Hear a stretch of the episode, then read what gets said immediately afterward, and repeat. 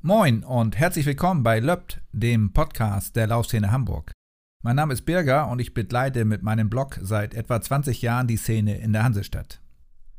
Bevor ich mit meiner heutigen Folge beginne, möchte ich mich einmal kurz für das bisherige Feedback von euch bedanken.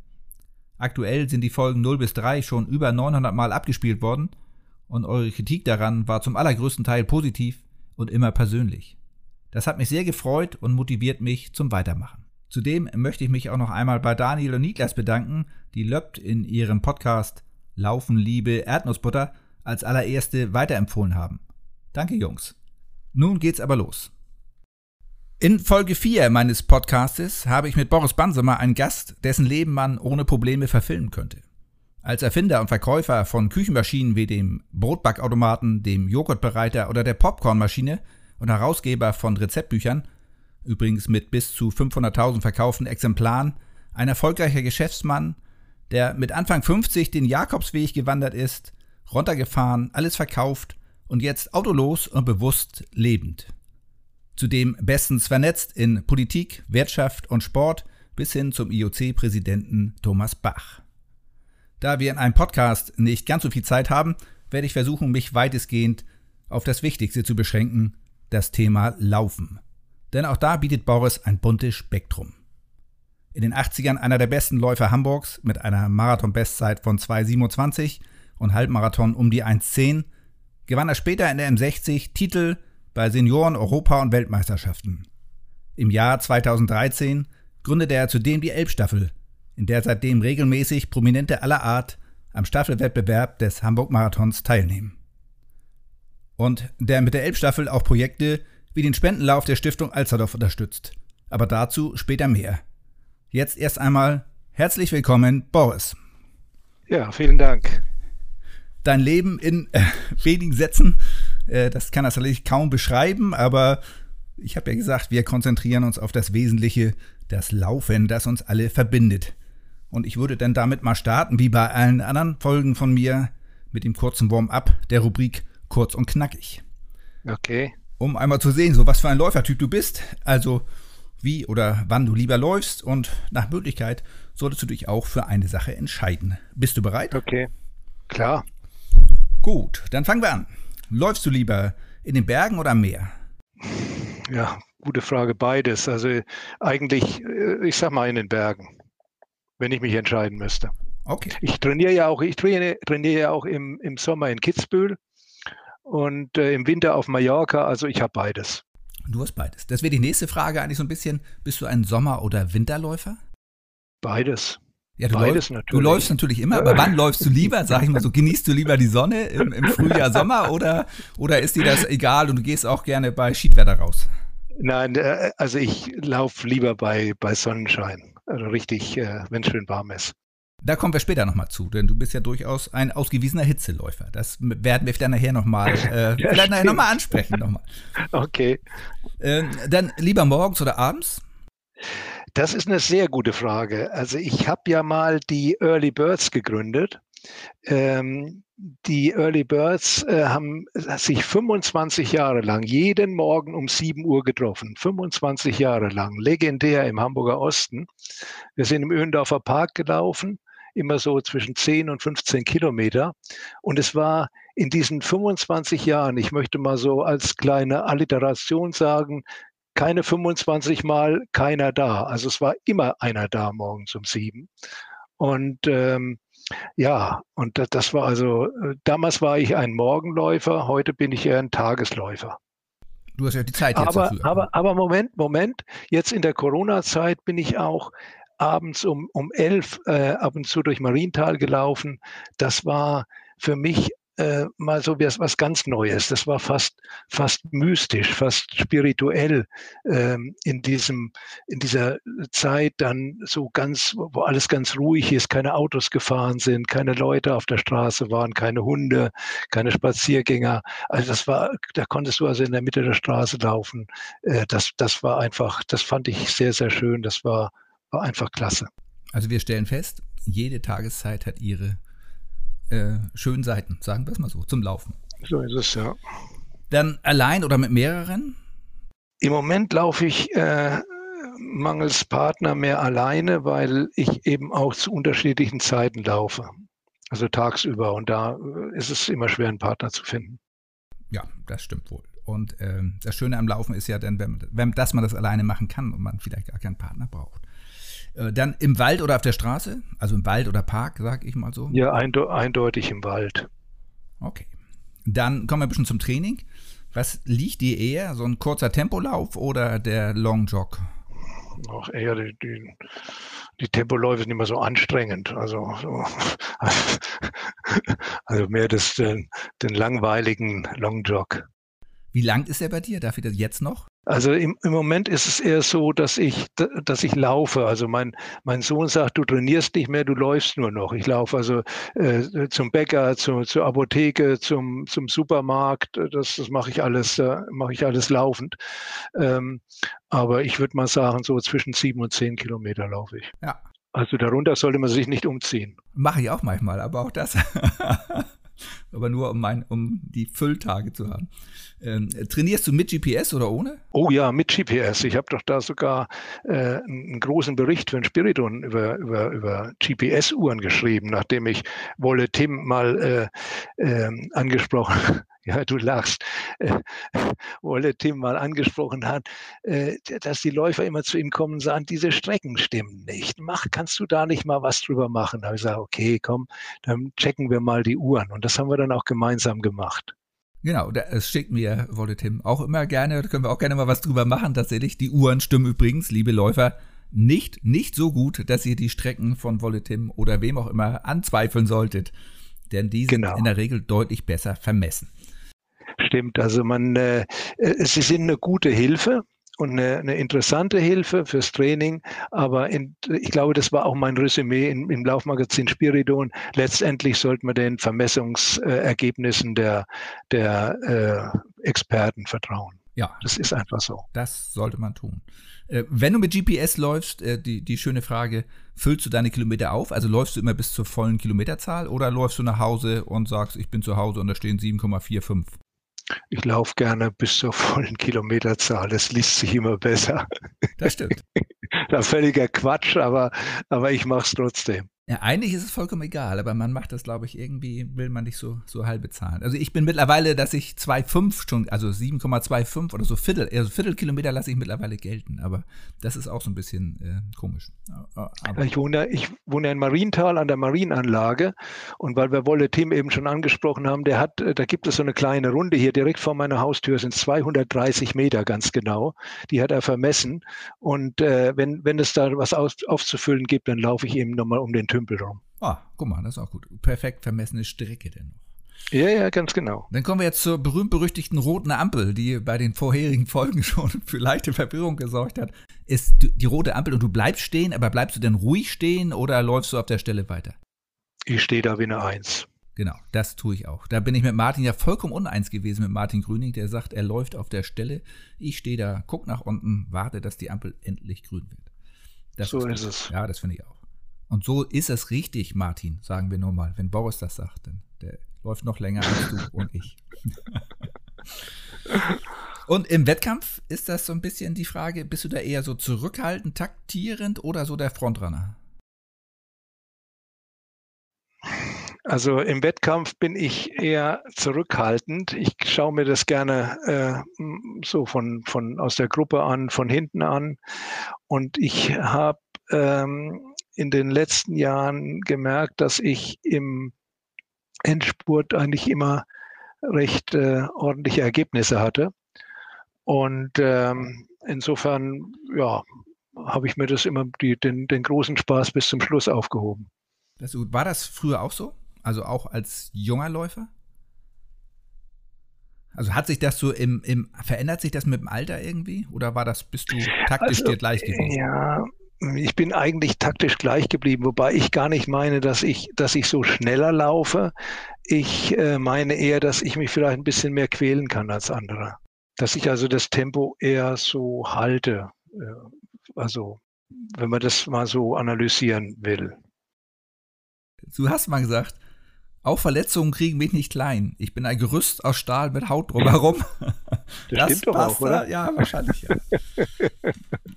Also das ist schön. Also Boris ist auch um Sprüche nie verlegen. Hast du noch mehr solche Sprüche? Den fand ich gut. Den fand ich ja gut eben. Ich habe nur 3 Stück oder 4 Stück mal rausgesucht, die so waren, die auch auf der Elbstaffel-Seite stehen. Zu Ingo Schulz hast du mal gesagt. Ingo Schulz sagte mir, er braucht 45 Minuten für 10 Kilometer. Wir wollen aber laufen, nicht wandern. Das ist auch. Also nur für die sich im Laufsport in Leichtathletik nicht aus. Ingo Schulz war mal 400 Meter Europameister und Vize-Weltmeister. Aber 10 Kilometer und 400 Meter sind eben Unterschiede, ne? Ja, also Ingo ist auch der drittschnellste Deutsche aller Zeiten. Ich glaube, nach Schönlebe und, wie heißt der aus Hannover? Fällt mir jetzt nicht ein. Der schönste Spruch übrigens, den ich immer bringe, weil meine Kollegen immer sagen, kam diesmal von Manfred Steffny, der da auch drauf stand. Wenn die Frau deines Nachbarn fragt, ob dein Mann krank sei, dann ist er in Form. Das habe ich meinen Kollegen auch mal gesagt. Wenn die schon anfingen zu sammeln in der Kantine, weil sie dachten, ich bin schwer krank, dann war ich in Topform vom Marathon. Und alle guckten einen etwas mitleidig an. So was Schönes findet man bei der Elbstaffel auf der Seite. Schöne Sprüche von Boris und anderen Größen. Genau, da steht auch, vorne laufen die Bleistifte und hinten die Radiergummis. Genau, das durfte ich letztes Mal auch mal. Hat mich Herr Manfred auch erinnert. Das habe ich auch von Manfred Steffny. Ja, das stimmt. Genau. So, dann kommen wir nochmal. Hast du eine Lieblingseinheit eigentlich im Training? Also jetzt sagst du trainierst nicht mehr richtig, aber gehen wir mal ein paar Jahre davor, wo du noch richtig trainiert hast oder nicht nur zum Bäcker laufen, sondern was mir am meisten Spaß gemacht hat? Ach, mir hat im Laufen immer alles Spaß gemacht, muss ich sagen. Ich könnte jetzt da nicht sagen, nichts Besonderes rausgreifen. Also Laufen ist ein Allgemeingut und hat mir allgemein gefallen. Das ist gut. Das ist schön. Viele kennen dich ja heute so als Seniorenläufer. Im Englischen finde ich, das klingt das schöner, da ist das Master. Im Amerikanischen ab 40 ist man da Master. Es geht aber auch schlimmer übrigens. In den Niederlanden ist man Veteran irgendwie. Das gefiel mir noch schlechter. Also Seniorenläufer geht vielleicht. Und Gründer der Elbstaffel natürlich, der du bist. Dabei warst du aber schon in den 80er Jahren ein ganz starker Langstreckenläufer mit einer Marathon-Bestzeit von unter 2,30, 2,27 und etwas. Wie bist du damals eigentlich zum Laufen gekommen? Das war so ich war Ende 20 und hatte mal so das Gefühl, ich muss mal wieder was tun. Und kam sinnigerweise zum Lauftreff Öhendorf. Und da hat mich jemand angesprochen und gesagt, Mensch, du hast doch Talent, hast du nicht mal Lust, in den Verein zu gehen? Und ich so, ja, okay, mache ich mal. Und bin da mal hingegangen. Und das war dann gleich die LG Hammer Park. Und die waren ja damals auch in der Bundesliga mit einem gewaltigen Portfolio an Mittelstrecklern. Da waren Leute wie Olaf Thomsen, Mark Mohr, Ernst-Richard Peters natürlich, dann der heute wunderbare Sportjournalist Markus Tischler. Genau, ja. War eine starke Truppe allemal. Ja. Ganz großes Talent auch damals, Mittelstreckentalent. Dann natürlich Carsten Hinz, heute Doppeltrainer bei Hamburg Running und beim TH Eilbeck. Christian Husmann war da, heute noch ein sehr, sehr guter Freund von mir. Der ist ja später beim TK Hannover deutscher Meister geworden, über 5000 Meter und deutscher Vizemeister.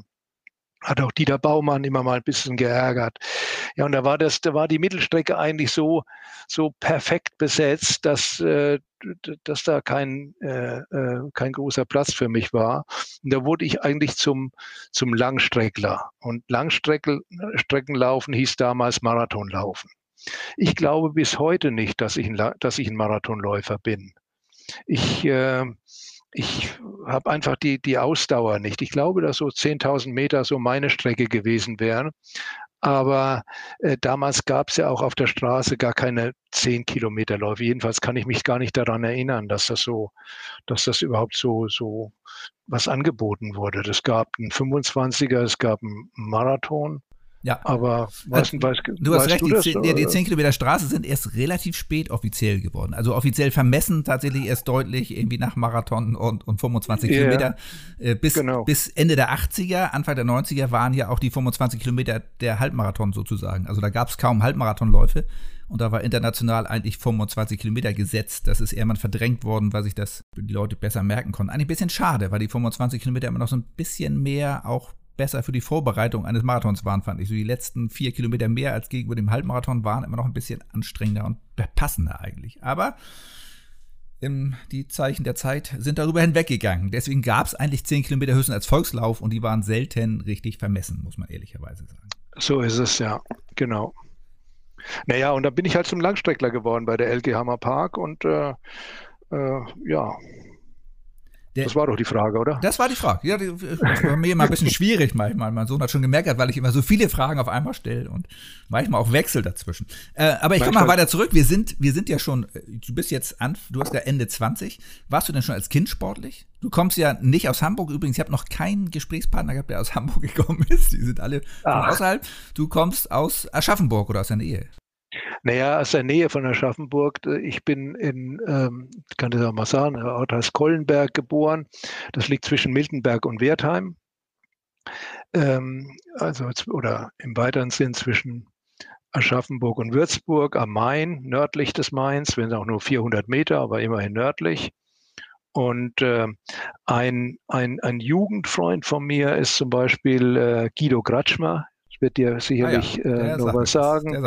10 Kämpfer seines Zeichens. 10 Kämpfer, ja. Silbermedaille in Montreal 1976. 1980 war er so gut in Form, dass er sich in Moskau die Goldmedaille nur hätte abholen müssen. Dann kam der Boykott.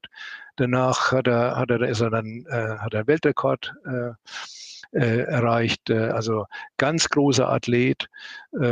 Später bin ich in Aschaffenburg zur Schule gegangen, da war der in Hamburg auch bekannte Fußballtrainer Wolfgang oder Felix Magath, einer meiner Jahrgangskameraden in der Schule.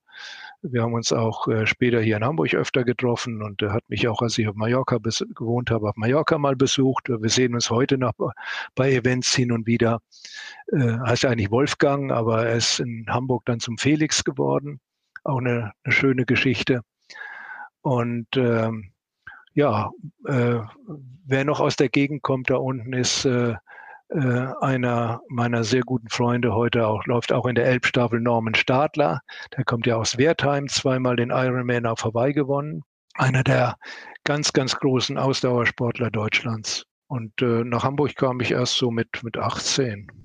Aber jetzt hast du ganz viele Sportler genannt, die alles großartige Sportler übrigens sind, sowohl in der Leichtathletik, wie entwickelt? Und du selber, was hast du selber für Sport gemacht? Ich habe ganz früher habe ich mal so ein bisschen Fußball gespielt und hatte dann auch später noch einen Braungurt im Karate, aber das habe ich alles nicht. Thomas Born war mein Karate-Trainer, Karate-Tommy, später auf dem Kiez bekannt geworden als der Geldeintreiber. Genau. Als Hamburger kennt man den, so ein bisschen Namen, sagen wir es mal so. Ja. Das war mein Trainer, Karate-Tommy. Aber damit habe ich dann so Mitte der 20er aufgehört und fing dann halt so Ende 20, Anfang 30 mit dem Laufen an.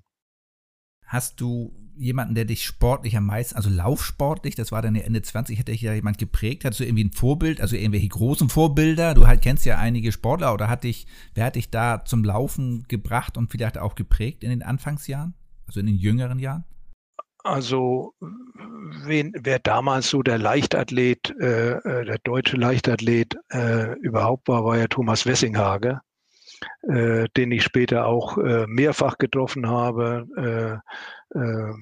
Thomas hat jetzt auch den Spendenlauf unterstützt, also ich habe heute noch Kontakt mit ihm, aber das war natürlich ein ganz großer Läufer, große 20 Jahre war der, glaube ich, aktiv, hat große Rennen geliefert, davor vielleicht Harald Norpott, wirst du dich vielleicht auch noch dran erinnern, aus Telchte, auch ein wunderbarer 5000-Meter-Läufer. Ich glaube auch Silbermedaille in Tokio 64, wenn ich mich richtig erinnere. 64 in Tokio.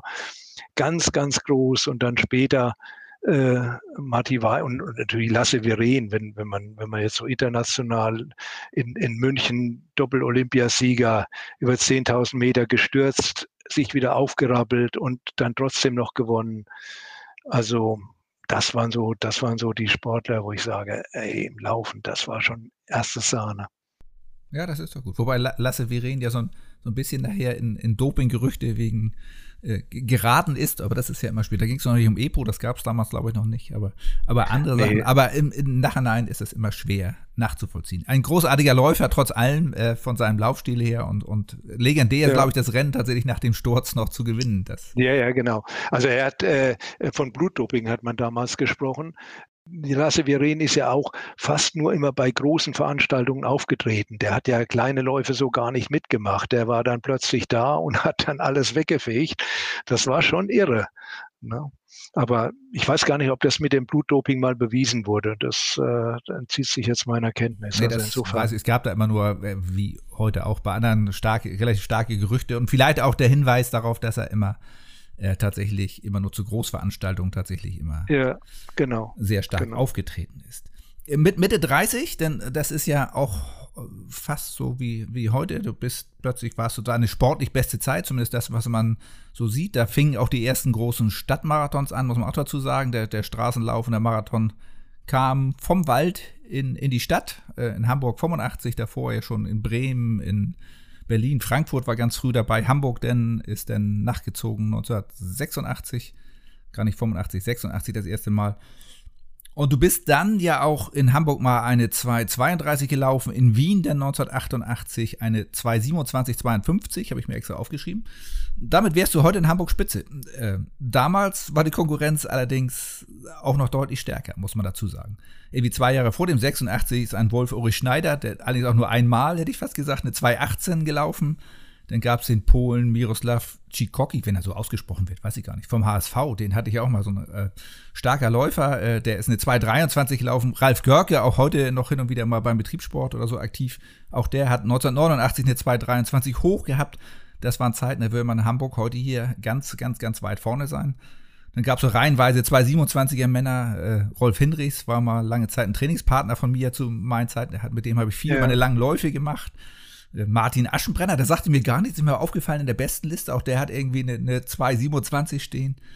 Dann gab es den von mir auch schon mal erwähnten Karl-Heinz Möller, der vom Betriebssport, der ist noch mit Mitte 40 noch eine 2:29 gerannt und hatte eine Bestzeit von 2:24. Gerd Bolthaus, ein 100-Kilometer-Spezialist. Gerd Reiske, der knapp über 2:30 war. Oder auch Kai Hoffmann von der LG Hammer Park, eigentlich ein 10.000-Meter-Läufer, ein starker, der im Marathon auch noch knapp über 2:30 war. Da ist man mit einer 2:27 zwar sehr gut, aber eben nicht ganz, ganz vorne. Das wäre heute ganz anders. Und auffällig dabei, ganz kurz nochmal, wer war das? Ja, eigentlich, du warst damals ja selbstständiger Unternehmer. Wie hast du das mit einer, ich sag mal, 60- bis 80-Stunden-Woche, die du wahrscheinlich so hattest, eigentlich hinbekommen? Ging das mit Early Bird? Also die Early Birds waren dann natürlich ein Segen, weil dann bin ich um 6 Uhr aufgestanden, was damals auch überhaupt kein Problem war. Heute kann ich mir das gar nicht mehr vorstellen, dass ich um 6 Uhr aufstehe und um 7 Uhr laufe. Aber damals war das überhaupt kein Problem, weil du wusstest, es ist immer jemand da. Ja. Und die sind, du weißt, der Läufer sind pünktlich. Wir sind Gongschlag 7 Uhr sind die losgelaufen. Also wenn du eine halbe Minute später da angetanzt bist, dann musstest du hinterher. Da haben die nicht gewartet, selbst wenn sie dich gesehen haben aus 100 Meter Entfernung. Jetzt habe ich so, das war so eine lange Frage. Ich habe ja ganz viele Namen aufgezählt. Das ist das Problem daran gewesen, glaube ich. Tatsächlich, die Frage ist natürlich, dass du, wie konntest du mit hohem Arbeitsaufwand, den du hattest, dein Training tatsächlich so durchführen? Das war ja wahrscheinlich auch kein ganz geringes Training, vom Umfang her, von der Intensität her. Also ich konnte nie so wahnsinnig viel trainieren. Diese, weil du jetzt Karl-Heinz Möller und so genannt hast, die sind ja dann teilweise 160, 180, 200 Kilometer gelaufen. Der hat ja von seinen Trainingsumfängen gelebt und ist da wie ein Beknackter um die Alster gefegt. Das stimmt. Das kennt man ja. Aber nee, diese Umfänge konnte ich nie abtrainieren. Ich bin dann morgens einfach gelaufen und das war's dann, und war der Tag vor mir, und dann habe ich halt bis 22, 23 Uhr gearbeitet, und dann bin ich morgens um 6 wieder aufgestanden, bin gelaufen. Das geht in jungen Jahren, das kann man alles machen. Aber bei deiner Aufzählung hast du eben, das wollen wir nicht vergessen, ganz, ganz wichtige Leute vergessen. Daduna zum Beispiel, der ist ja 2,22 gelaufen. Uli Schneider war eigentlich ein Mittelstreckler, der einmal einen Marathon gelaufen ist, weil die Marathon-Bestzeit, der Hamburger Rekord von Dadel Daduna vom HSV nicht so ganz stark war. Ich glaube, bei 2,22. Ja, und dann ist Uli 2,18 gelaufen und hat den Marathonrekord verbessert. Aschenbrenner, das war ein Bundeswehrsoldat, der in Hamburg stationiert war. Ah, daher kam das. Die lief irgendwie für die Polizei irgendwie, genau wie Rolf Hinrichs, ja. Ja, genau.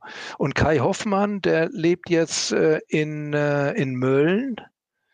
Den habe ich kürzlich beim Lauf dort mal getroffen und habe ihn dann auch in meinem Bericht zitiert. Da habe ich ihm einen Spruch von mir in den Mund gelegt. Der kommt auch hin und wieder mal zum Training, oder kam er zumindest beim TH Eilbeck. Also auch das.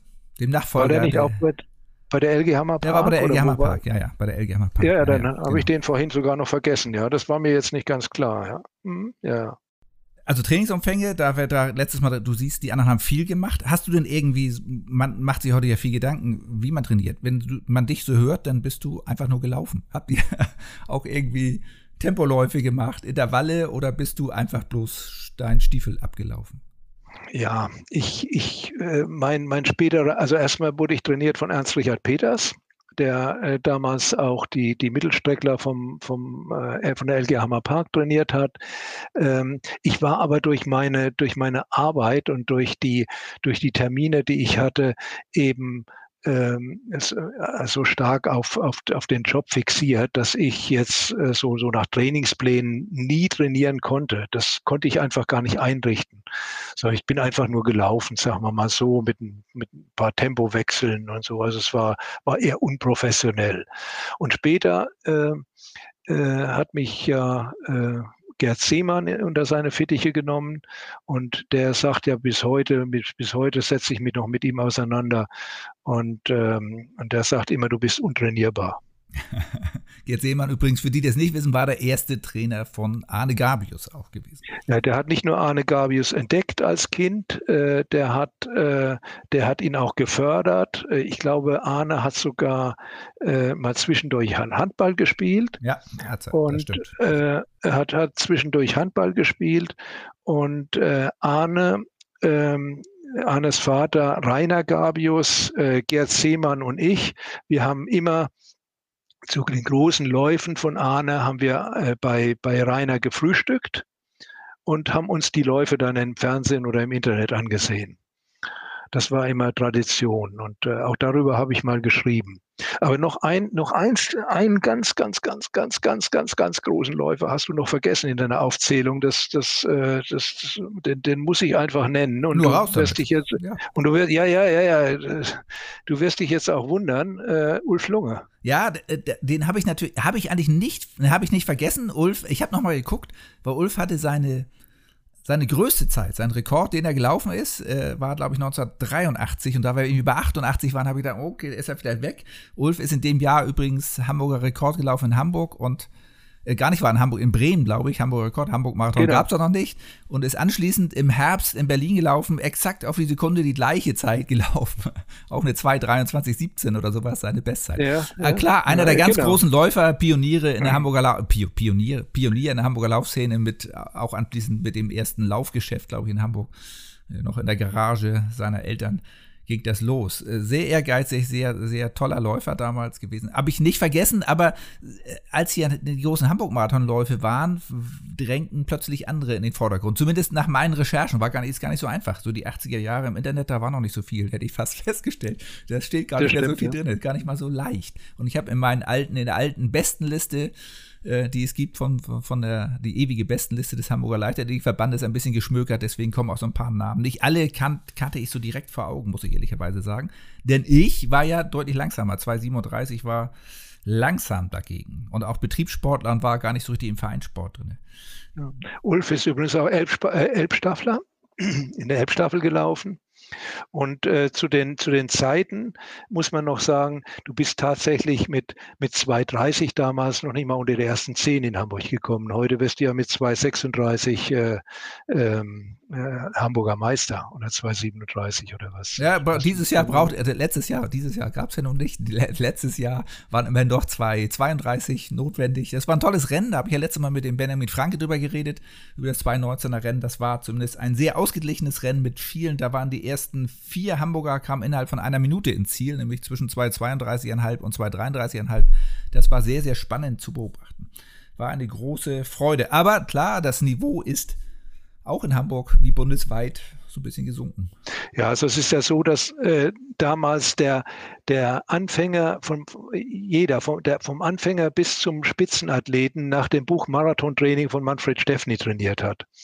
Und da gab es Kapitel für Trainingsanleitungen unter 2,10, unter 2,20, unter 2,30, unter 3 Stunden und unter 3,30. Aber kein einziges Kapitel unter 4 Stunden. Warum? Nee, das stimmt. Es gab auch keine Leute. Warum? Weil damals niemand über 4 Stunden gelaufen ist. Genau. Das waren ganz wenige. Und heute, wenn man das heute so sieht, heute laufen ja 60% der Läufer über 4 Stunden und teilweise 6 Stunden. Das war damals, wenn du nach 6 Stunden abgekommen bist, da war das Ziel abgebaut. Ja. Ja, das ist ein großer Wandel. Man muss dann natürlich dazu sagen, damals war das tatsächlich reiner Vereinsleistungssport. Ganz wenige Leute, die, glaube ich, ohne Verein noch denn tatsächlich Marathon gelaufen sind. Und die Marathonläufe waren damals ja auch größtenteils noch irgendwo auf dem Land. Hätte ich gesagt, nicht in der Stadt. Die kamen ja erst über New York und später Frankfurt, Bremen, war noch vor Hamburg, glaube ich. Berlin natürlich irgendwann. Ja. Aber auch die waren zu Anfang. Der Berlin-Marathon hat seinen Ursprung irgendwo im Grunewald und nicht auf den Straßen von Berlin. Und das denkt man heute immer gar nicht so. Heute ist das so selbstverständlich. Aber die Laufszene hat sich geändert, eben in die Breite mehr. Aber dafür fehlt komischerweise die Spitze ein bisschen. Ja, also man muss sagen, die ersten Marathonläufe Bremen hatte damals, ganz ursprünglich, 4 Stunden tatsächlich Zeit gehabt. Also 4 Stunden Endzeit. Dann kam irgendwann 5 Stunden und dann sind mittlerweile 6. Und in New York, in Amerika, war es deutlich länger. Da wird zum Teil der Straßenverkehr schon wieder freigegeben und trotzdem das Ziel offen gelassen. Und dann kommen die Leute über den Fußgängerweg irgendwie nach 8 Stunden ins Ziel und werden trotzdem gewertet. Soweit sind wir hier noch nicht, aber ich sage trotzdem, dass es eine positive Entwicklung ist, dass sich die Leute mehr bewegen. Und allerdings hat es nicht dazu geführt, dass es in der Spitze breiter geworden ist, erstaunlicherweise. Das ist eher dünner geworden. In Deutschland, oder was meinst du? Ich glaube, dünner einfach, wenn man guckt, wie viele Leute unter 3 Stunden heute laufen, das ist von unseren Anfängen damals, ich weiß noch, ich bin bei meinem Lauf mal, da ist man 1600er, glaube ich, oder sowas gewesen, mit knapp unter 3 Stunden, da bist du heute irgendwie bei Platz 500. Ich glaube, das ist weltweit, glaube ich, so, dass einfach das Niveau in der breiten Spitze, sag ich mal, in der Elite, sind wir schneller geworden, aber in der leistungssportlichen Amateurspitze, so um die 2,30, da ist es deutlich dünner geworden. Also ganz dünn ist es ja so im Bereich von 2,20 bis 2,30.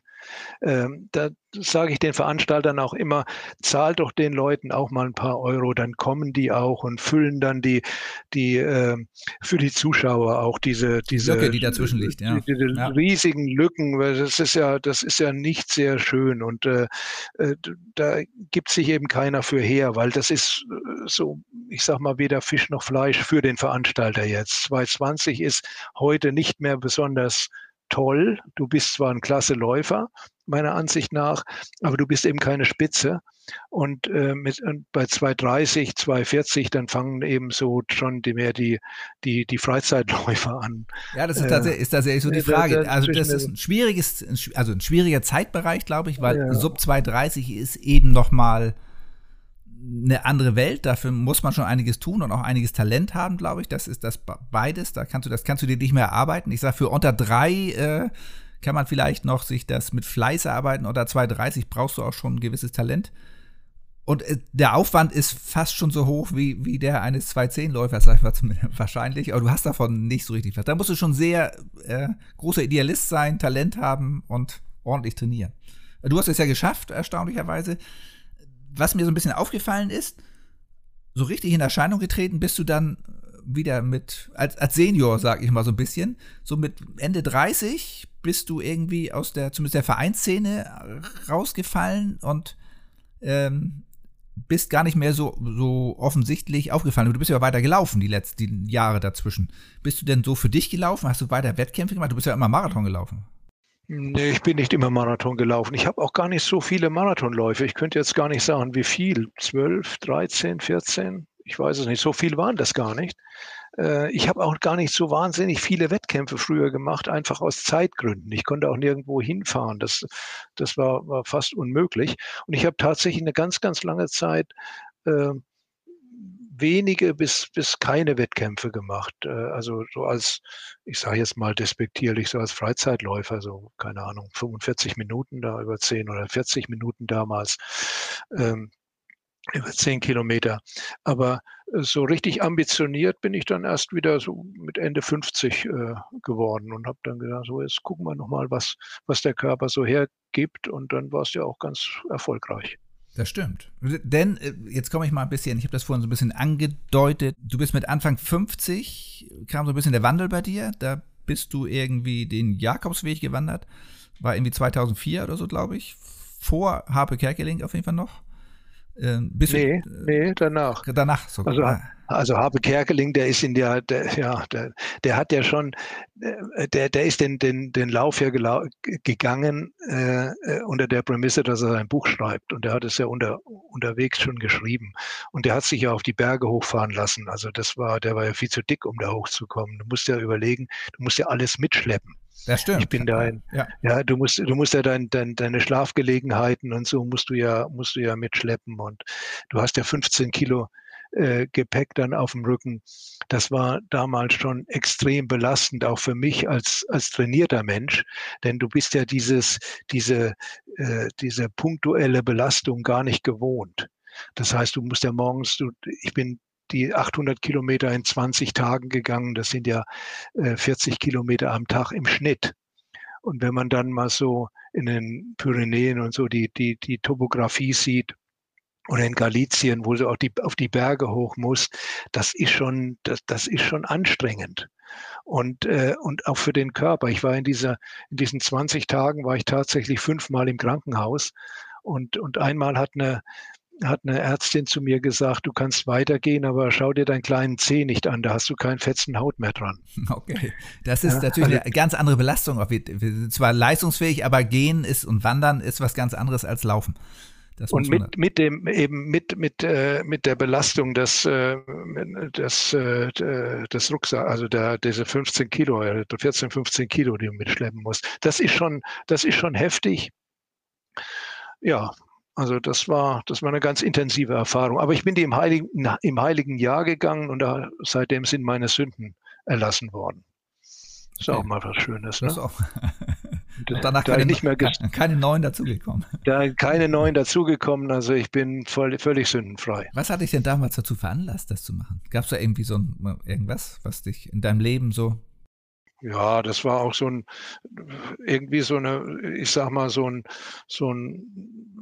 Schrei nach Veränderung. Meine Mutter war da gestorben aber das war gar nicht so das Entscheidende. Ich wollte einfach mal irgendwie was machen und habe mich da eigentlich ganz spontan entschieden. Habe mich auch nicht groß vorbereitet. Das war so von heute auf morgen, habe ich mir einen Rucksack geschnappt und bin dann losgelatscht und ja, es ging dann auch ganz gut. Und danach hast du es hat dein Leben ja tatsächlich so ein bisschen verändert. Also nicht von heute auf morgen wahrscheinlich, aber du hast ja in den Jahren danach dein Leben stark verändert. Du warst ja vor dem sehr erfolgreichen Geschäftsmann, hast dann angefangen, das runterzufahren. Irgendwann hast du deine Firma verkauft, Villa auf Mallorca, mehrere Autos gehabt, die sind irgendwann weniger geworden. Genau, also ich habe diesen ganzen Quatsch auch mitgemacht, also diese ganzen Statussymbole, das war vielleicht auch alles zu seiner Zeit, war das alles in Ordnung, das ist ja mein Leben, dazu stehe ich halt auch. ich würde nicht sagen, dass ich heute ein Asket bin. Ich lebe schon. Also ich lebe nicht mit hinterm Perlenvorhang und laufe in Birkenstockschuhen rum und fress Reis und Hirsche. Also das bin ich nicht, sondern ich genieße schon das Leben, aber eben auf eine andere Art. Diese Art von Statussymbolen sind mir nicht mehr wichtig. Ich fahre gar kein Auto mehr zum Beispiel seit 5, 6 Jahren. Wenn mir das eine Woche vorher jemand gesagt hätte, dass ich mein Auto verkaufe, und dann hätte ich den für verrückt erklärt, aber ich vermisse das nicht. Das ist ich fahre heute mit dem Fahrrad durch Hamburg und muss sagen, das ist richtig toll. Ich fahre dahin, wo ich hin will, stelle das Fahrrad ab und fühle mich wohl, weil ich mich einfach bewegt habe. Es ist auch ein viel intensiveres Leben. Du hast mal gesagt, das fand ich sehr schön, du hast gesagt, du lebst bewusst oder bewusster als vor dem, du nimmst deine Umwelt bewusster wahr. Selbst wenn du in der U-Bahn fährst oder so, man nimmt die Leute mehr wahr. Trotzdem ein bisschen eine erstaunliche Wandlung, muss man ja ehrlich sagen. Ja, ich hatte 1978 mal aus Afrika Typhus mitgebracht. Und das war das erste Mal, dass ich in eine lebensbedrohende Situation kam, später noch ein paar Mal mehr. Und da lag ich dann, ich wurde nur gerettet übrigens durch meinen Hausarzt, durch einen dummen Zufall. Und zwar ein befreundeter Arzt hatte bei seinem Sohn, der auch aus Afrika kam, Grippe diagnostiziert, und das war dann Malaria, und er ist daran gestorben. Und er hat dann sofort im Tropeninstitut angerufen und hat gesagt, der Mann muss also ins Institut, und da hatten die gesagt, die haben kein Bett mehr frei, und dann war ich da also im Gang und so weiter. Also ich kam dann mittags ins Krankenhaus, und abends waren die Beine schon zu schwach, um den Körper zu halten. Und da ist mir aufgefallen, deswegen kam ich da drauf eben, das Wort bewusst ist ganz wichtig im Leben. Bewusst. Also alles, was du machst, bewusst machen. Jetzt mit dir reden, bewusst, dass ich dich angucke.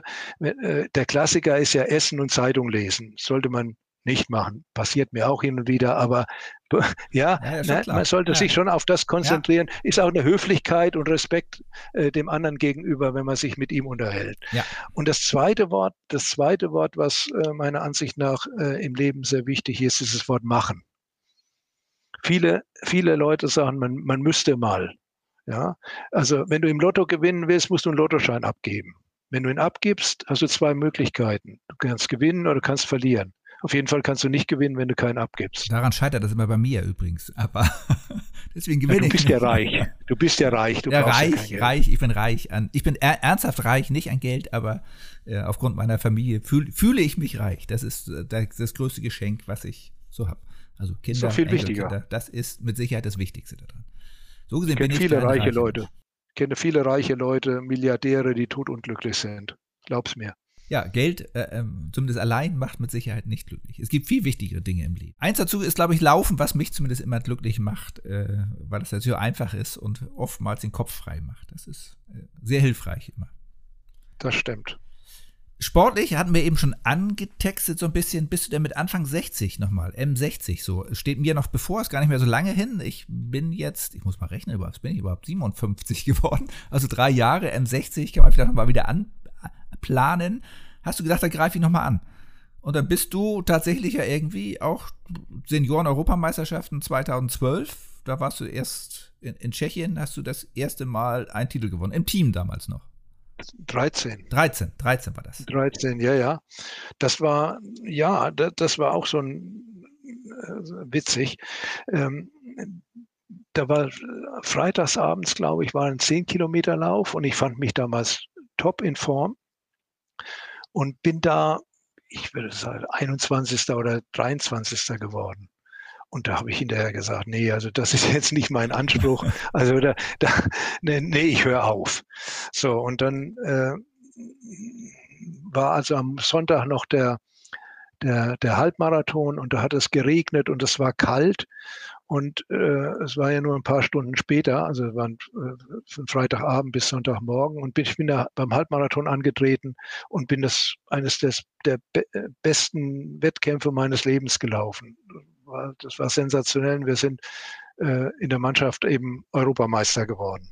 Du so, warst auch eine Einzelwertung, M60 Fünfter übrigens, geile Fünfter, Zeit damals, 1,27,35 mit 60, ja, das ist ja, schon eine ordentliche Zeit, finde ich. Ja, ich bin da auch schneller, 1,24 bin ich da auch nochmal gelaufen in Lübeck, aber es war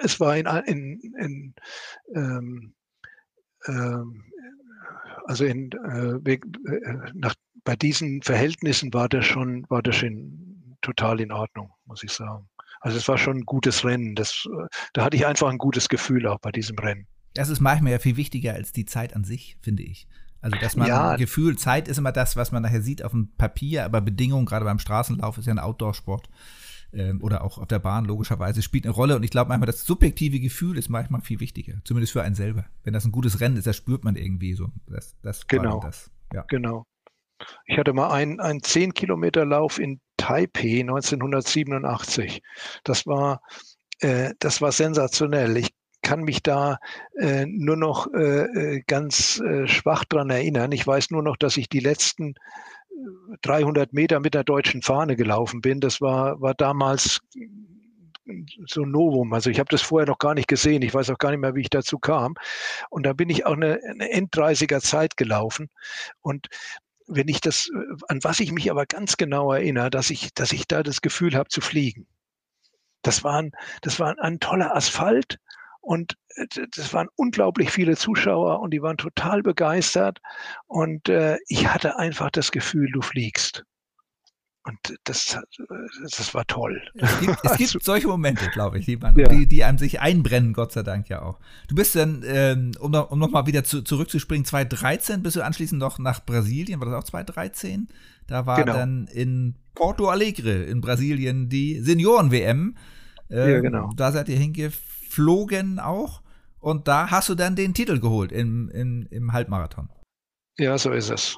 Da bin ich, das war übrigens auch die Bild-Zeitung, hat geschrieben, in der Waschküche von Porto Alegre bin ich Weltmeister geworden und zwar ein Jahr, glaube ich, vor der deutschen Fußballnationalmannschaft, ja. Und da sieht man, Waschküche war warm. Du bist Hitzeläufer scheinbar. War es tatsächlich, oder schwül? War es schwül, eher schwül als warm? Also es war beides, ne? Es war beides und ich bin, schwierige Bedingungen liegen mir. Ich habe vor kurzem einen Cross in Bergedorf gemacht, bei dem Betriebssportverband, den du ja auch gut kennst. Der hat mir, also da ist so richtig mein Herz aufgegangen. Das waren so lange Anstiege, kurze Abgänge, über Baumstämme springen, durch den Wald. Es hat nur noch gefehlt, dass es regnet und dass es richtig gefährlich ist. Ja. Ich meine, der eine Abstieg runter, der war schon so leicht seitlich, da war es ein bisschen matschig, da hat sich der eine oder andere auch hingelegt. Du bist da sehr elegant durchgelaufen, habe ich gesehen. Ja, aber das ist genau mein Ding. Da habe ich richtig Bock drauf auf sowas. Also wenn das so ein bisschen gefährlich ist und man aufpassen muss und ein bisschen Technik anwenden muss und auch mal ein bisschen überlegen muss beim Laufen, das ist genau mein Ding. Also und ich habe mir gedacht, Gott, wer hat sich diesen Kurs ausgedacht? Das ist ja sensationell. Ja, ich war auch sehr begeistert. Der ein oder andere zuckte manchmal dabei, aber ich finde, das ist gerade Crosslaufen ist was ganz, ganz Tolles, weil das eben nicht so eben ist. Man muss sich immer wieder anpassen. Tempo, Anstiege. Also ich fühle mich da nicht immer gut bei, aber ich genieße diese Läufe. Ist anstrengend, aber geil, sage ich mal so. Ja, genau so ist es. Und insofern ist es für mich auch eine schwierige Bedingung genau das Richtige. Also eben, ich bin ja auch in Manila Marathon gelaufen. Das war ja noch 1987. Das war ja noch härter. Das war ja total irre. Damals war es auch noch so, dass das aus politischen Gründen nicht ganz ungefährlich war. Der damalige General Ramos, der hat uns dann, um zu zeigen, dass sie alles im Griff haben, hat er uns persönlich auch noch auf dem Motorrad begleitet mit einer dicken Zigarre. Später ist er Präsident der Philippinen geworden und da war der Start morgens um 5, glaube ich, und nach dem Lauf habe ich 5 Liter, glaube ich, Wasser getrunken. Ja, das ist, man verliert ganz schön wahrscheinlich denn an Flüssigkeit. Ach, das war irre, das war total irre. Ich weiß noch genau, der Sieger ist damals 2,27 gelaufen, ein Franzose, der hatte eine Bestzeit von 2,7. Ja, gibt es. Ich war, glaube ich, 19. oder so in dem. Das war auch ein Ames-Rennen, da war auch das Ames-Meeting in Manila.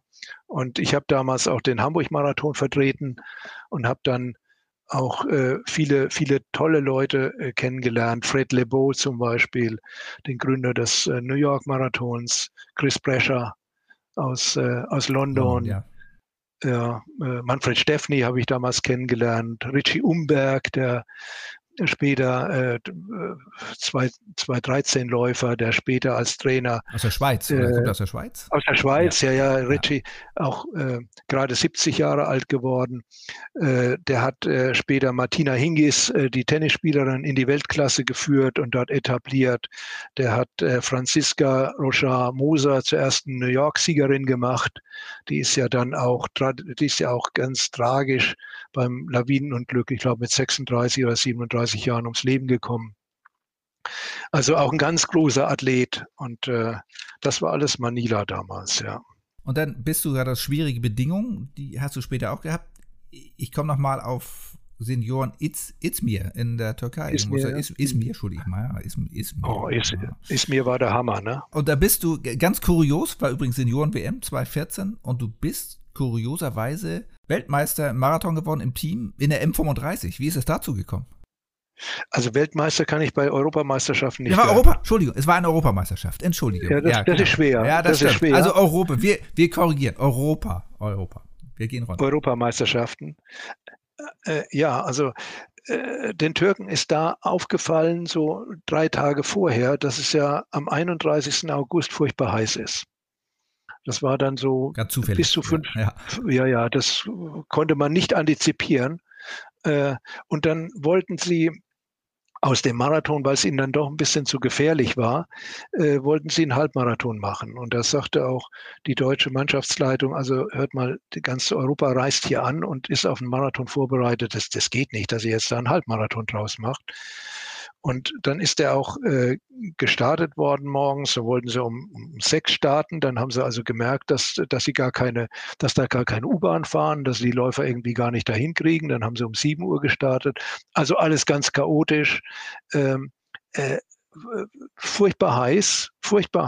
Und wie das dazu kam, ganz einfach: Von 18 gestarteten Türken sind 17 ausgestiegen. Das war so ein wunderbarer Aussteigerkurs und so ein 2-Runden-Kurs, wo du wieder zurück musstest zum Start und Ziel und die meisten dann nicht mehr losgelaufen sind, weil es war so irre. Da waren auch, ehrlich gesagt, es ist auch nicht ganz ungefährlich, man soll das nicht ins Lächerliche ziehen. Da waren mehr Krankenwagen auf der Strecke als Läufer.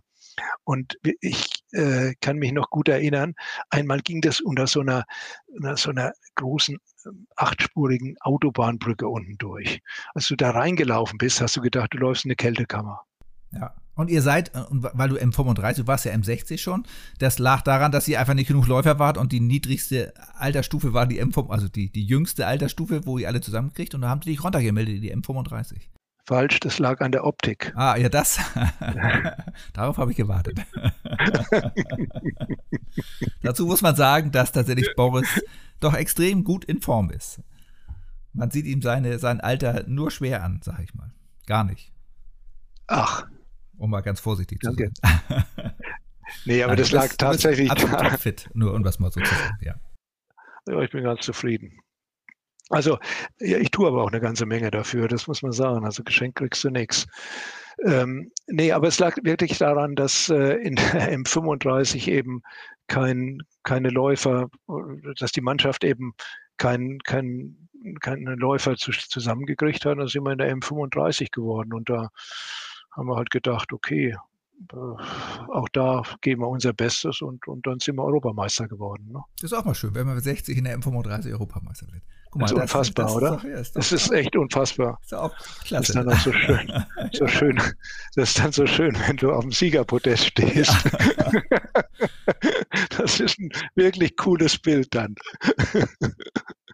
Ja. Aber es ist wahr, das stimmt, ja. Aber du hast ja nun Leistungssport mit 30 gemacht und Leistungssport mit 60 gemacht. So, und wie unterscheidet sich? Also mir geht das ja ähnlich so ein bisschen. Wo siehst du da so die Unterschiede? Was hat sich so verändert? Also es verändert sich mit dem Alter. Trainiert man im Alter anders?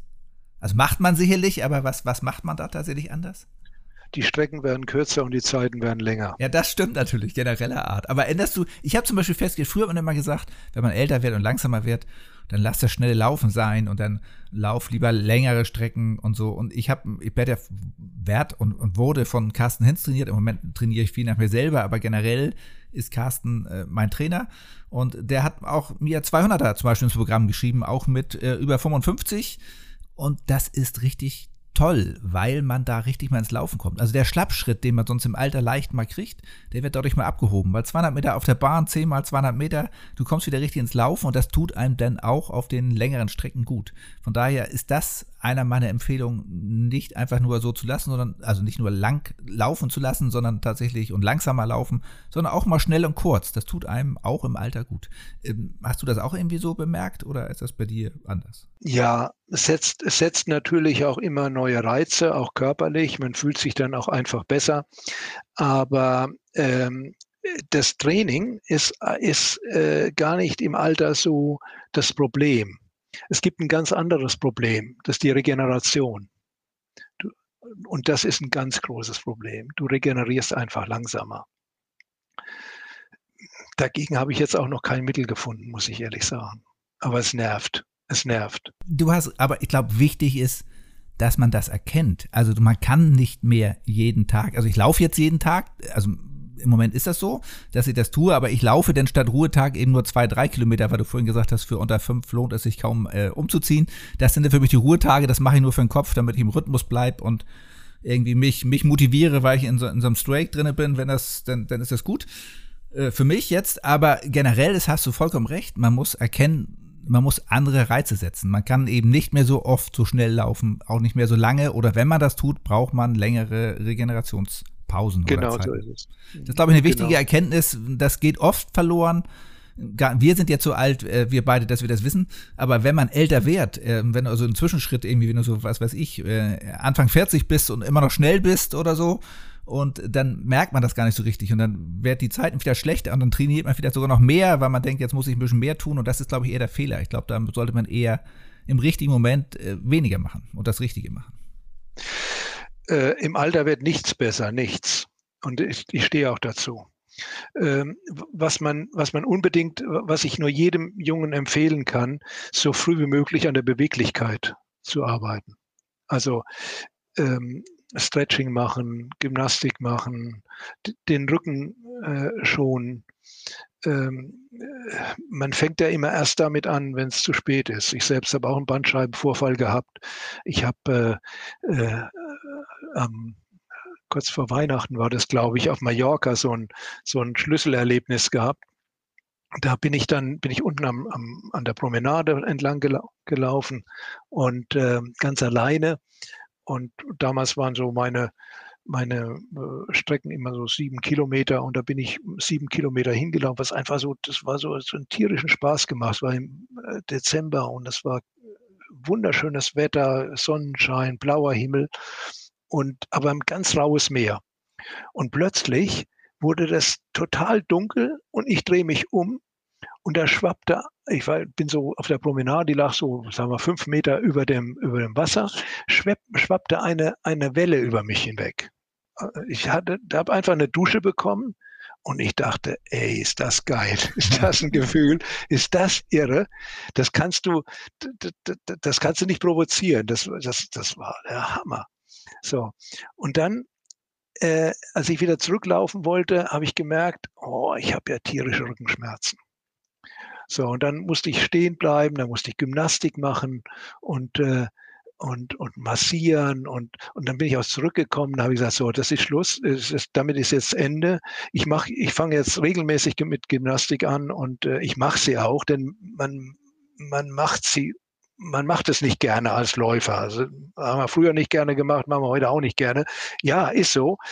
Aber das war für mich das Schlüsselerlebnis. Und seitdem ich auch den Rücken zum Beispiel trainiere und das sind nur 5 oder 10 Minuten am Tag. Seitdem habe ich keine Rückenschmerzen mehr. Ja, da hast du recht. Das ist ein großer Fehler von vielen Läufern. Geht mir übrigens auch so. Die Jungen, also Julius zum Beispiel, der macht das besser. Der macht relativ viel Kraft- und Beweglichkeitstraining. Da ist er besser, als ich jemals war. Aber du hast recht, man wartet immer viel zu lange mit vielen Dingen, bis es erst schlecht ist. So ist es. Für mich also jetzt auch die Mahnung, mal was zu tun. Für den Rücken und für andere Sachen. Hast du recht. Ja, machst du trotzdem nicht. Erst wenn das wehtut, wie immer. Das ist wie beim Zahnarzt oder sonst wo. Das ist tatsächlich so. Genau. Du baust auch erst eine Alarmanlage ein, wenn eingebrochen wurde. Ja, wahrscheinlich ist das so. Dann kommen wir jetzt mal, leistungssportlich hast du ja gesagt, du turnierst nicht mehr richtig, du läufst. Habe ich auch eine Zeit lang mal gemacht und mache ich jetzt überwiegend auch. Und manchmal vermisse ich so das richtige Training. Aber du hast in der 2013 quasi ein anderes Hobby gefunden, was mit dem Laufen verbunden ist. Du hast die Elbstaffel gegründet. Oder wie ist das schön? 2012. Als der Marathon hat irgendwie angefangen, den Staffellauf einzuführen. Auf eurer Webseite steht so schön, eine einzigartige Synthese aus Sport, Politik, Wirtschaft und Kultur. Sportlich ambitioniert steht allerdings immer der Spaß und das soziale Engagement im Vordergrund. Insbesondere tritt das Team bei Laufveranstaltungen in Hamburg auf. Mit wem hast du das Team damals gegründet? Das sind so die Teammitglieder? Also es ist ja so, dass der Hamburg-Marathon die größte Sportveranstaltung Hamburgs ist. Und ich bin ein großer Hamburg-Fan. Hamburg ist meine Welttraumstadt. Hier lebe ich und hier lebe ich gerne. Und ich tue auch eine Menge für Hamburg in meinem kleinen Bereich, aber immerhin. Und dem Hamburg-Marathon sind damals die Anmeldezahlen weggebrochen. Und da habe ich gedacht, du kennst so viele Leute und da müsste man doch mal was machen. Und dann habe ich Michi Beermann angerufen, damals Bundestrainer der Hockeydamen, und habe gesagt, du Michi, was hältst du davon, wenn wir mal Staffel laufen? Ach, geile Idee, mache ich mit. So, und dann habe ich bei Matt Oenning angerufen, damals HSV-Trainer, Michael Oenning. Ja, einer der vielen HSV-Trainer, ja, zur damaligen Zeit vor allen Dingen, ja. Ja. Und Matt hat gesagt, hey, coole Idee, mache ich mit. So, und am nächsten Tag war dann die Pressekonferenz des Hamburg-Marathons und da habe ich das so ganz lapidar gesagt. Ich will da eine Staffel und da läuft Michi Beermann und Michael Oenning mit. Und da waren die alle total geplättet und haben gesagt, hä? Das mögen die machen und die laufen hier bei uns und so. Und da habe ich gesagt, ja, warum nicht? Und ich fand das eigentlich gar nicht so spektakulär, aber die Resonanz war so unglaublich. Und dann nach der Pressekonferenz bin ich bei Dr. Michael Finkenstedt in der Praxis dann vorbeigegangen, dann ist er im Rabeusen. Und Finki war damals zweifacher, heute dreifacher Orientierungslauf-Weltmeister. Und den habe ich auch gefragt und der fand das auch cool. Und da habe ich gesagt, das ist ja klasse, haben wir jetzt schon eine Staffel. So, jetzt hast du auch die ersten 4 der Elbstaffel zusammen. Und dann kamen natürlich noch später Norman Stadler und Ole Bischoff dazu und. Und das wurde ja auch eine ganz, ganz tolle Nummer, das muss ich einfach mal so sagen. Heute gehören 8 Olympiasieger, 10 Weltmeister zum Team. Leute aus der Bundesregierung waren dabei, Politiker aus Hamburg, Katja Suding, Michi Kruse von der FDP. Also es ist wirklich eine Synthese aus Sport, Politik, Wirtschaft und Kultur, ja, das stimmt. Und ganz aktuell hast du jetzt angeworben, unsere zweite Bürgermeisterin, Katharina Fegebank. Das soll ich eigentlich noch nicht sagen, aber jetzt, wo du es sagst, kann ich es ja auch sagen. Ne? Also sie hat auch gestern bei einer Pressekonferenz, ohne dass ich es wusste, unser Elbstaffel-Trikot in die Kamera gehalten. Ja, wir haben uns hin und wieder mal getroffen auf Veranstaltungen. Und dann hat sie zu mir mal gesagt, ich bin mal auf diesen Marathon drauf angesprochen und wie toll das ist, in der Elbstaffel zu laufen. Und da sagte sie, ich bin zu allen Schandtaten bereit. Und da habe ich gedacht, naja, das nutzt du doch jetzt mal aus. Und dann habe ich ihr ein Angebot gemacht, das sie nicht ablehnen konnte. Gut.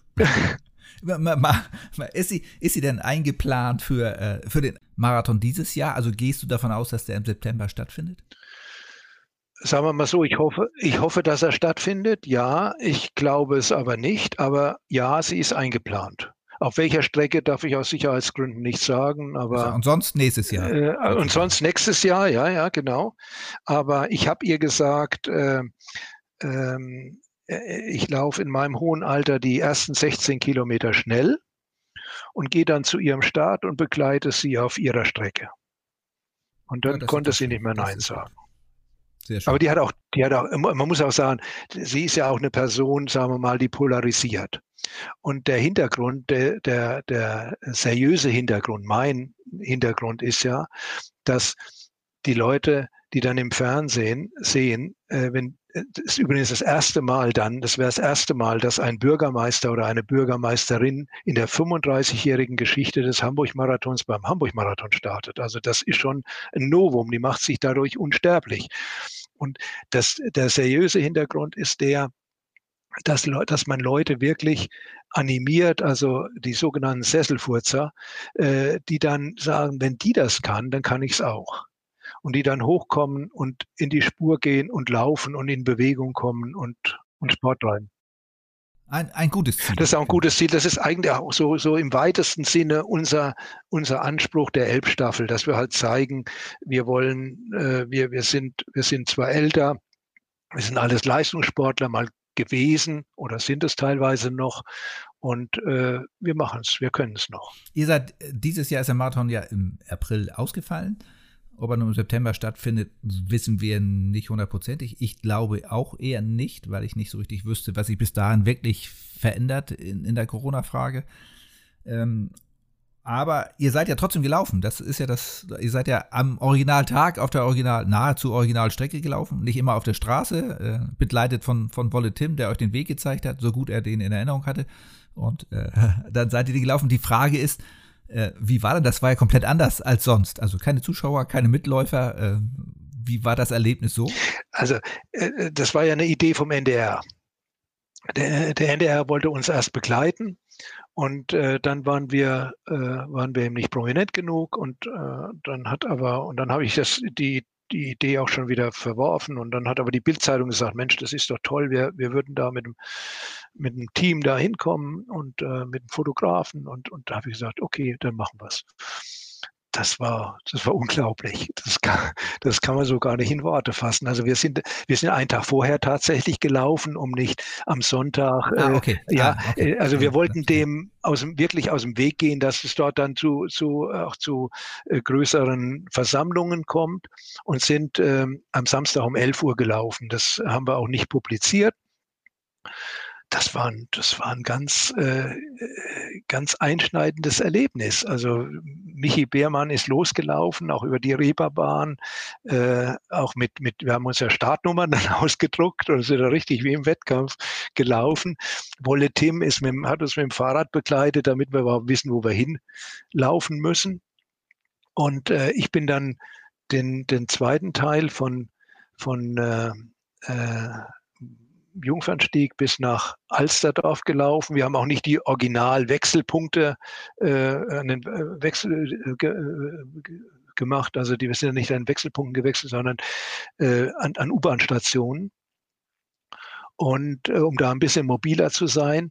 Und dann ist Iris Siegfried von Salü-Salon die dritte Strecke, also die kürzere Strecke oder wie wir sagen, die Muschi-Strecke gelaufen bis Lattenkamp und dann den Schluss ist dann Michi Kruse gelaufen.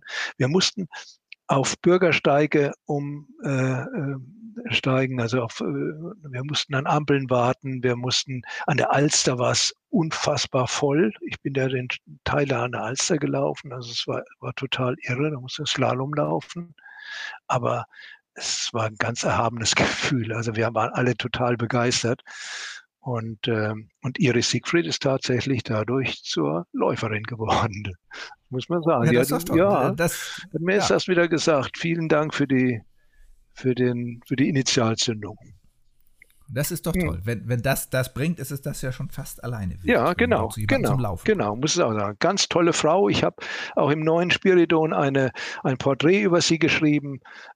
Auch wenn man die Gruppe Salü Salon, wenn man mal Karten bekommt, die spielen ja auch, treten ja in 7 bis 10 Tage im Thalia-Theater auf. Unbedingt anschauen. Fantastisch. Weltklasse. Also super. Kammermusikalisches Frauenquartett. Ich weiß, ich kenne, also namentlich kenne ich sie, gesehen habe ich sie leider noch nicht oder gehört, beides. Ja. Ja. Für mich ein Ziel für die Nach-Corona-Zeit spätestens, wenn wir alles wieder richtig dürfen. Nun habe ich dir so ein bisschen zufällig einen Spendenlauf beschert, dir und der Elbstaffel, stark für Hamburg von der Stiftung Alsterdorf. Du hast gesagt, ein bisschen, oder ich habe gesagt, das ist ein bisschen eingebrockt. Das war eher so wirklicher Zufall eigentlich. Die Nele Farnbruck rief mich an, die kennt mich vom Betriebssport und arbeitet bei der Stiftung Alsterdorf und hat gesagt, kennst du nicht irgendwie Prominente, die für uns Marathon laufen könnten und den Lauf unterstützen könnten? Da habe ich gesagt, ich kenne zwar Prominente, aber die hören alle nicht auf mich, aber ich kenne jemanden, der kennt alle und der bringt sie alle zum Laufen. Und da habe ich gesagt, ich kann dir nur mal den Kontakt zu Boris herstellen und dann habe ich dich angeschrieben, ich sagte, ich ruft nachher immer jemand an und das hat sie dann auch getan und dann beginnt nämlich jetzt vom 8. bis zum 15. Juni ist ein Spendenlauf, so wie früher hast in der Schule, hätte ich fast gesagt, wir sammeln Kilometer und wir sammeln Leute, die da spenden und unter anderem sind Prominente dabei, die als Staffel laufen. Mit wem, du hast dich ja dazu breitschlagen, das hätte ich fast gesagt, bist denn zu Hochform aufgelaufen und hast Prominente nicht nur fürs Laufen motiviert, sondern auch ganz viele Videobotschaften sind gekommen von ganz vielen Prominenten. Aber mit wem stehst du denn am Start quasi? Also zunächst mal hatte ich überhaupt keine Lust dazu, das zu machen, weil ich wusste, dass das mit unfassbar viel Arbeit verbunden ist. Ich weiß das ja. Also alleine die Elbstaffel zu organisieren, das ist wie ein Sack Flöhe hüten. Wir haben, einmal hat mich Grombacher angerufen und hat gesagt, kannst du uns einen Läufer abnehmen? Wir wollten eine Staffel zusammenstellen und haben es nicht geschafft. Da ist in Bruno Labbadia damals von Wolfsburg weggekauft worden. Und also es ist nicht ganz einfach. Und wenn am Montag vorm Start bei mir das Telefon klingelt, dann weiß ich, die haben Schmerzen an Muskeln, von denen ich noch nie was gehört habe. Und ich wusste, es wird eine verdammt harte Arbeit, aber die Dame, die du eben genannt hast, Nele Farnbruck, die war so nett, so unfassbar nett, dass, und hat mich dann auch so überzeugt, dass ich gesagt habe, so jetzt drehst du jetzt mal richtig auf. Und als ich dann aufgedreht habe, treten die da durch bei der Stiftung Alsterdorf. Das haben die wurden, glaube ich, auch so ein bisschen überrannt mit der ganzen Präsenz, die da plötzlich aufgetaucht ist. Und mittlerweile hat das eine Dynamik bekommen. Das ist unfassbar. Und das ist toll. Es sind wahnsinnig viele tolle Leute dabei, ja. Das sind ja, also man kann sich das nochmal angucken, also bei der Elbstaffel, weiß ich, ob du sie da auf der Stiftung, auf der Seite der Stiftung Alsterdorf relativ einfach zu finden, www.alsterdorf.de, da ist auch der Spendenlauf, alle Infos dazu zu finden und da sind auch die Videobotschaften alle verlinkt von ganz vielen bekannten Prominenten aus Sport, Politik, Wirtschaft. Das Spannendste daran fand ich eigentlich, du hast ja auch zum Beispiel, es waren viele tolle Leute da, aber da ist auch Thomas Bach, IOC-Präsident, der eine Videobotschaft zu einem Spendenlauf in Hamburg schickt. Wie macht man denn das so? Ich rufe mal einfach an beim IOC und sage, ich möchte gerne mal den Thomas sprechen, der soll mir mal eine Videobotschaft schicken oder wie machst du das? Ja, natürlich so? Keine Chance, nein. Ich kenn Thomas Bach auch aus Tauberbischofsheim, bin ja da in der Nähe geboren und wir schätzen uns, wir schreiben uns zum Geburtstag und nur, es gab da auch mal einen Bericht, irgendwie Freundschaften und Seilschaften, das ist natürlich Quatsch. Also es ist eine rein freundschaftliche Beziehung, sonst wäre ich ja heute beim IOC irgendwie, wenn es da um Seilschaften ginge. Aber Thomas Bach weiß, wie viele andere eben auch, dass wenn ich was mache, dass es sauber ist, dass es seriös ist und dass es vielleicht auch ein bisschen gehaltvoll ist. Und dann habe ich ihm das gesagt und da hat er gesagt, mache ich. So, und das haben sie ihm alle gesagt. Und Thomas Bach hat auch eine wunderbare im IOC-Trikot, genau. Ja, mit den Olympischen Ringen ist doch cool, ne? Botschaft geschickt. Also übrigens alle haben wundervolle Videobotschaften geschickt. Ich glaube, da waren fast 40, 50 Leute mittlerweile, ne? Ganz spannend, tatsächlich aus allen Bereichen. Also das wird ja immer gesagt, also tatsächlich aus Politik, das ist ja manchmal ein bisschen umstritten, aber in diesem Falle, sage ich einfach mal, ist das eine Win-Win-Situation für alle. Die kriegen Unterstützung, die Stiftung, die sie sicherlich gut brauchen kann, und von daher ist das eine ganz tolle Sache. Es geht übrigens dabei für den Spendenlauf nicht rein um die Stiftung, sondern um benachteiligte und gehandicapte Kinder und Jugendliche in Hamburg. Und ich glaube, so groß, wie das jetzt geworden ist, hat das zu Anfang gar keiner mit gerechnet, dass das solche Ausmaße annimmt. Sehr, sehr spannend und sehr, sehr toll, muss ich sagen. Also man muss auch sagen, es gibt da wirklich Bedürftige, die man unterstützen muss. Das war für mich auch so dann der tiefe Beweggrund, wenn man dann hört, dass es 14-jährige Jugendliche gibt, die noch nie in Hamburg, in einer reichen Stadt wie Hamburg, noch nie aus ihrem Stadtteil rausgekommen sind. Jugendliche mit Down-Syndrom, die in der Familie missbraucht wurden und. Also es ist ganz furchtbar. Und diese Kinder und Jugendlichen, die haben eigentlich ein bisschen Aufmerksamkeit verdient. Und wenn man dann nur einfach mal hingeht und mit denen mal spazieren geht oder mal ein Buch vorliest oder so, dass sich ein bisschen Zeit nimmt für die, das reicht eigentlich schon. Aber wir haben halt gedacht, als ich diesen Spendenlauf dann, als er mir nahegebracht wurde, dann hatte das auch noch so ein ganz tolles Logo und stark für Hamburg. Also das ist einfach klasse. Und dann habe ich gedacht, ey, da müssen wir doch was draus machen. Und die hatten da ein Tool in der Hand. Die hatten das ja, die Basis kam ja von der Stiftung Alsterdorf.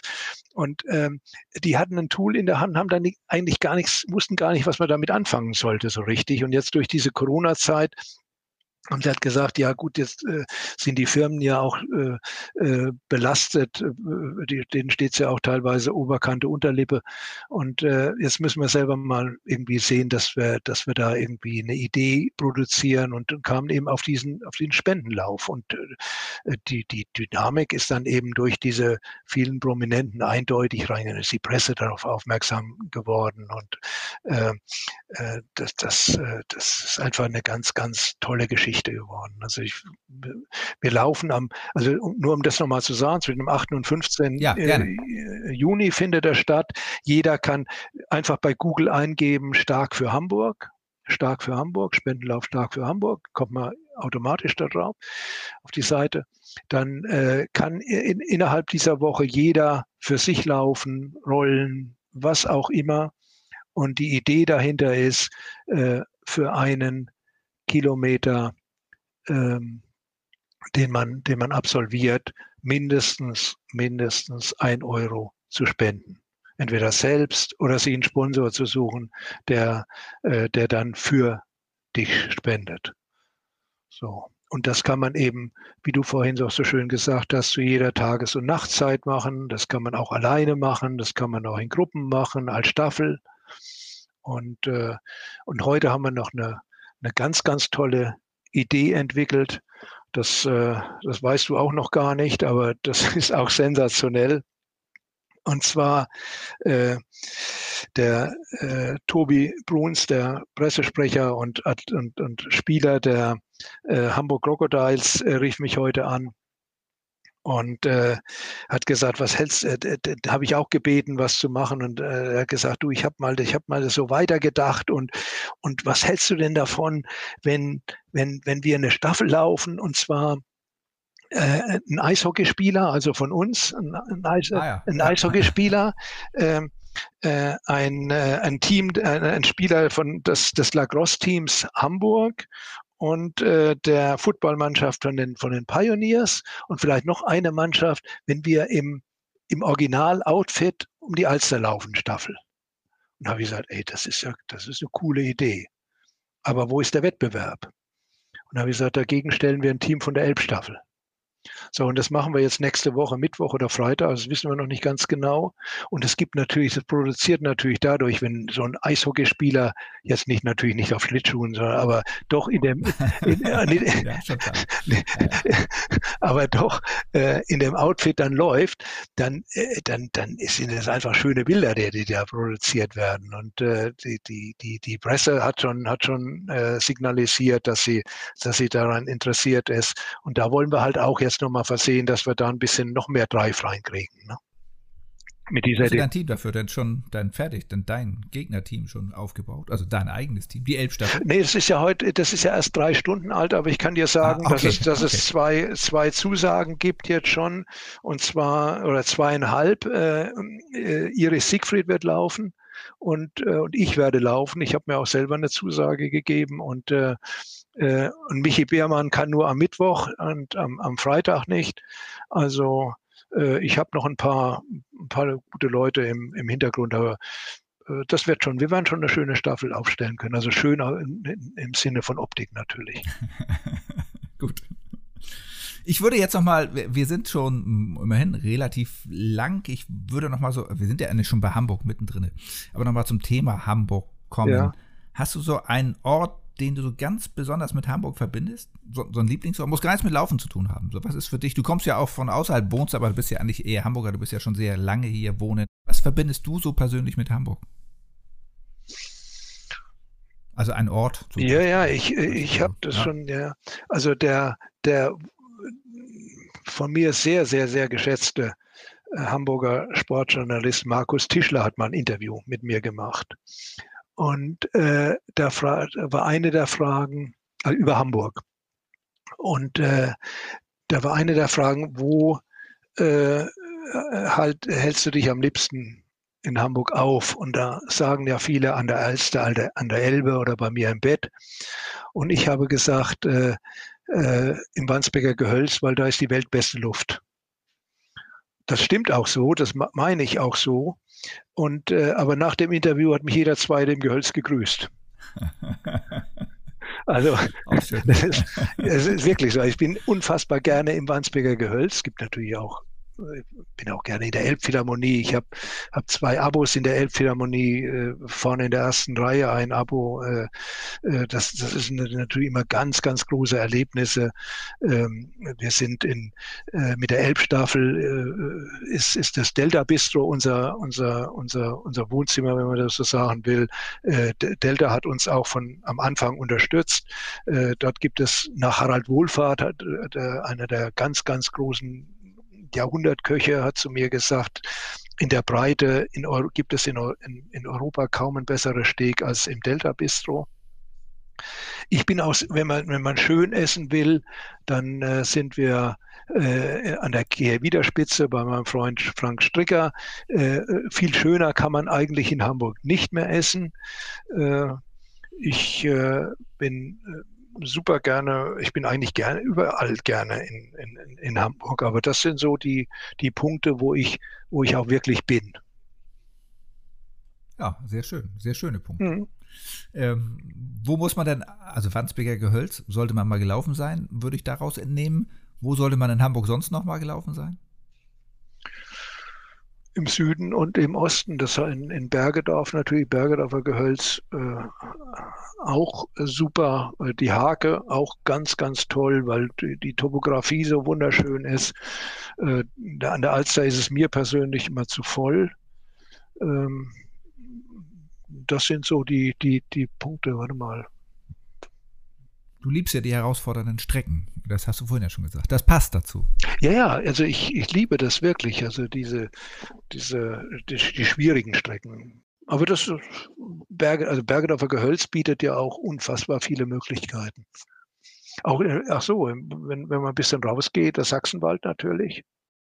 Und ich bin auch jetzt im neuen Spiridon sogar abgedruckt auf der zweiten Seite als das Teilstück hier von der Autobahn A25 ist es, glaube ich, vom Horner Kreisel bis zum Kreuz Hamburg Ost repariert wurde. Da habe ich habe ich mal die glorreiche Idee gehabt, ein paar Fotos auf der Autobahn zu machen.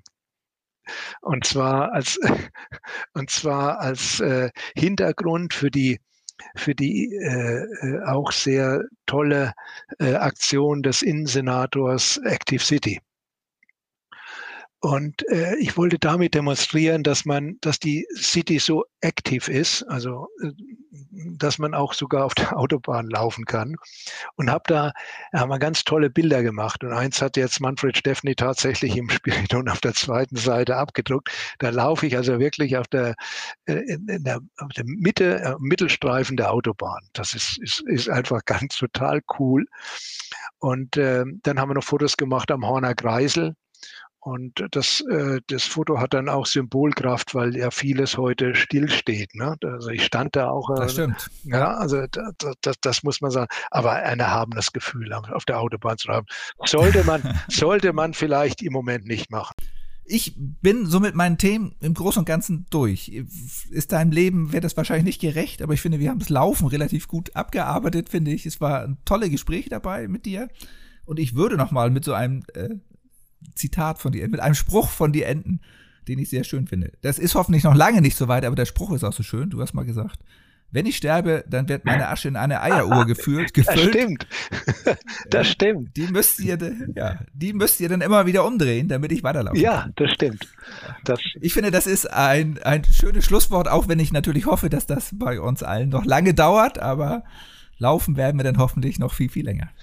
Also das müssen meine Jungs von der Elbstaffel dann machen, damit ich weiterlaufen kann. Dazu werden die verpflichtet. Ja, das wäre doch ein gutes Ziel. Ja. Ja, also ich bedanke mich wirklich ganz herzlich. War ein sehr tolles, abwechslungsreiches Gespräch. Ich habe mir vor dem so ein paar Gedanken gemacht. Können wir bei dir nur beim Thema Laufen bleiben? Nur sind wir ja nicht geblieben. Also ein bisschen drumherum.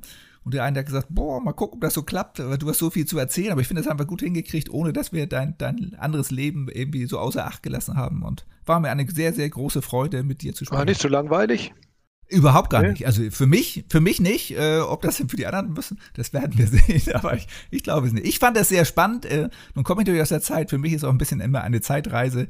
Und wir haben ein tolles Spektrum ja gehabt von tollen Projekten, finde ich, die es gibt, wie jetzt den Spendenlauf für die Stiftung Alsterdorf bis hin zu deinen sportlichen Erfolgen als Senior und als Junior oder Junior mit 30 ist man ja auch nicht mehr. Aber ich fand, das war eine sehr abwechslungsreiche Reise durch die Laufwelt. Ich fand das sehr spannend. Vielleicht noch eine kleine Geschichte zum Schluss. Ich habe einen sehr, sehr guten Freund, einen ganz, ganz großen deutschen Sportler, Alexander Leipold. Alex hat in seinem Sport wirklich in dem Freistilring wirklich alles gewonnen, was man gewinnen kann. Er wurde deutscher Meister, Europameister, Weltmeister, Olympiasieger. Und dann hatte er 3 Schlaganfälle. Alex musste wirklich alles neu erlernen. Gehen, stehen, sprechen, greifen, alles.